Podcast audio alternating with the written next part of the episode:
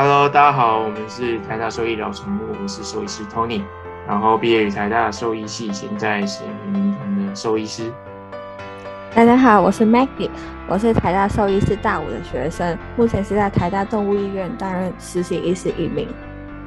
OK，那时间飞快的，我们又来到了下一集，就是胶虫嘛。那上一集我们提到说，哎，胶虫可能它的应该说介绍一下胶虫是一个什么样的东西，然后以及它。是怎么样传染到我们的犬猫的身上？那以及它表现出来临床症状嘛？那这一集我们就来探讨一下，说，哎，胶虫它要怎么在，比如说带去动物医院或是宠物，呃，或是兽医院的时候，他们要怎么去做检查啦？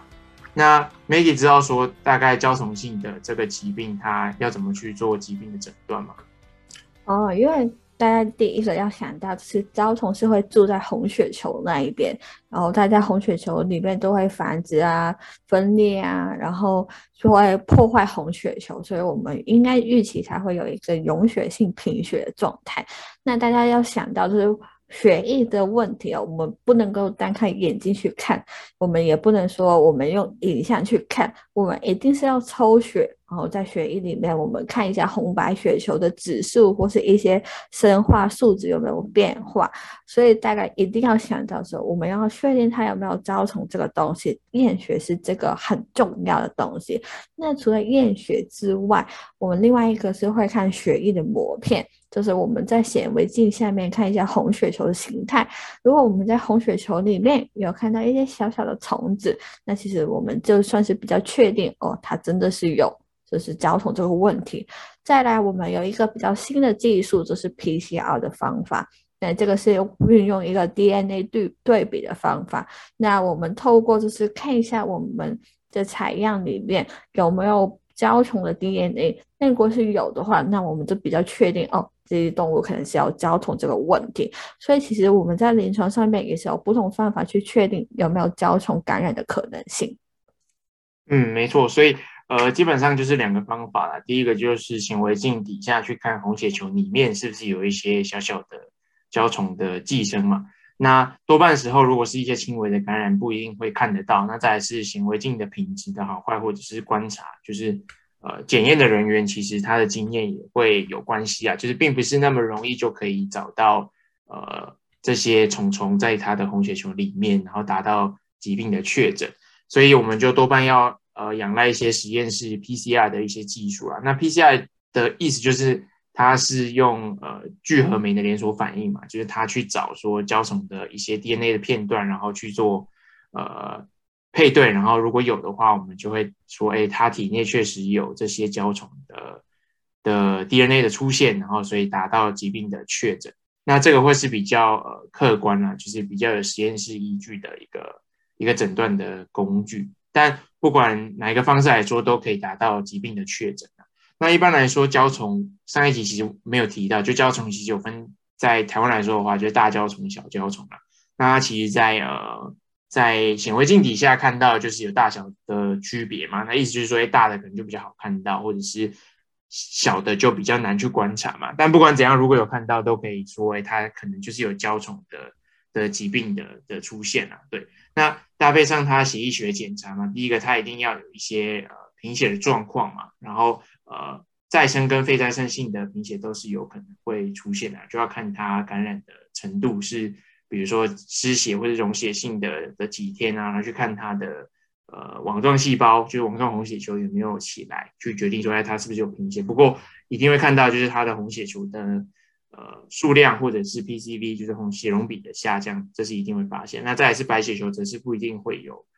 会有一些呃特异性的变化啦。那再搭配上临床症状，上一集有提到的发烧嘛，那这些种种的原因加起来，然后再加上可能显微镜或者是实验室 PCR 诊断它有胶肿的的的话，那我们就可以达到疾病的确诊，然后就可以开始后续的的治疗。那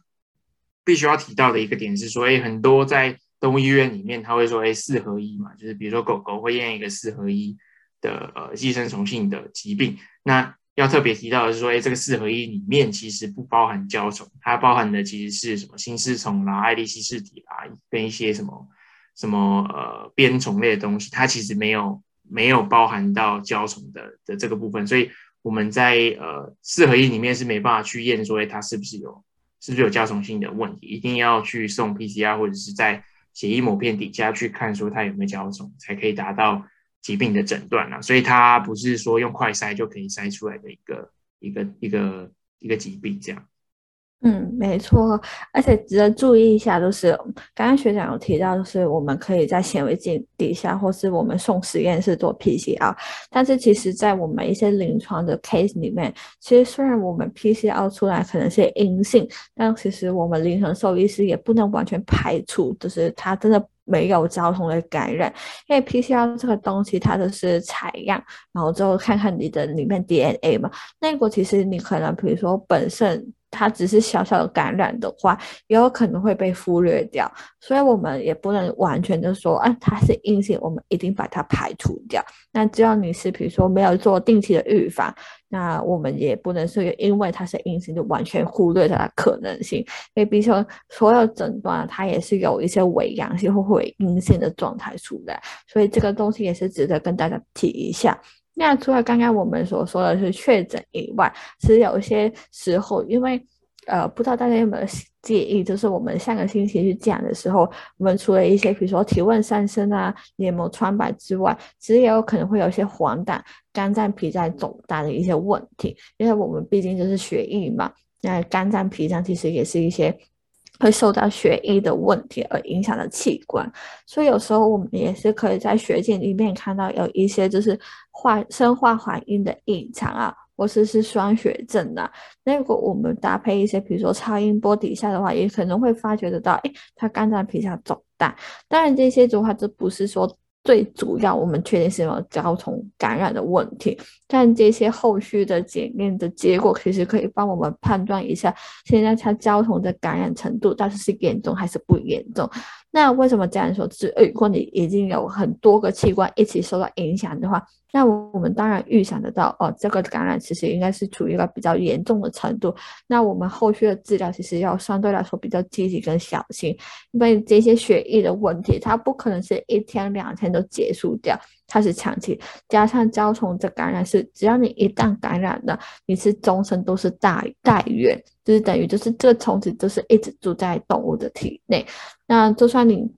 现在好像都没有什么临床症状了，但我们不能排除，只要你日后只要你免疫力低下，或是就是哦有一些其他感染问题出现的话，它有可能这个虫子又重新再跑出来，又会再给你看到一些感染，比如说呃贫血的问题，所以这个东西也是值得我。就是主人们记得，就是预防一定是最重要，因为只要你一旦感染，你终身都是不能够完全排除它的存在，它就一直住在动物的体内。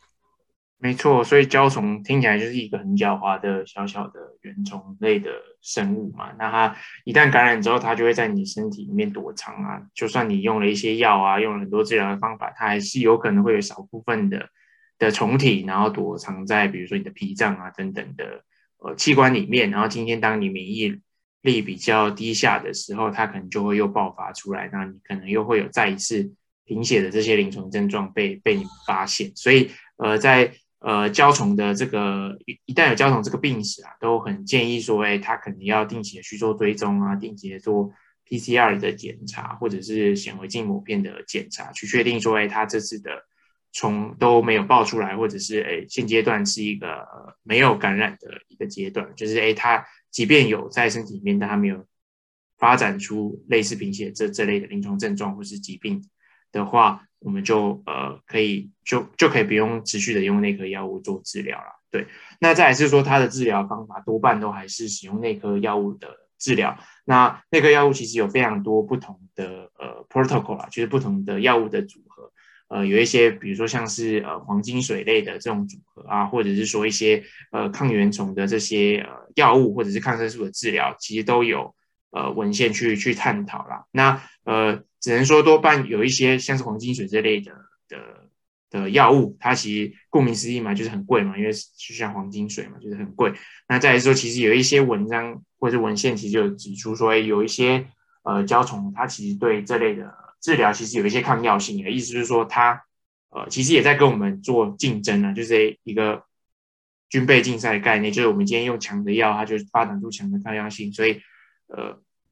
治疗上面就有它一定的难度啦。不过只要呃稳定的回诊，然后稳定的去追踪，然后跟呃长期下来去控制，或者是去确定说它没有复发的这些迹象的话，大致上来说，它的预后都会是蛮好的。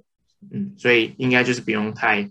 太过担心了，对。嗯，没错，刚学长只有跟大家提到，但是大家一定要心中有一个底，就是啦，的确你现在治疗的话，不是没有办法，就是可以控制一下。但是如果假如比如说小狗狗小时候就是被确定有这个痤虫感染的问题，当它长大了长大了，然后突然有一天你又发觉，诶，它好像精神食欲不好，当然它这个精神食欲不好，我们会说一些是非特异性的临床症状，所以它有可能是因为其他问题就导致。当你去看医生的时候，你一定要记得要跟医生说，诶，他小时候曾经被确诊有交通感染，那让兽医师去判断他这一次的临床症状到底是真的是因为交通复发，还是因为第二次的感染。或者是会不会是两个都有一些贡献，就是两个都加加减减有一些影响这样子，所以这个东西都是需要兽医的专业判断。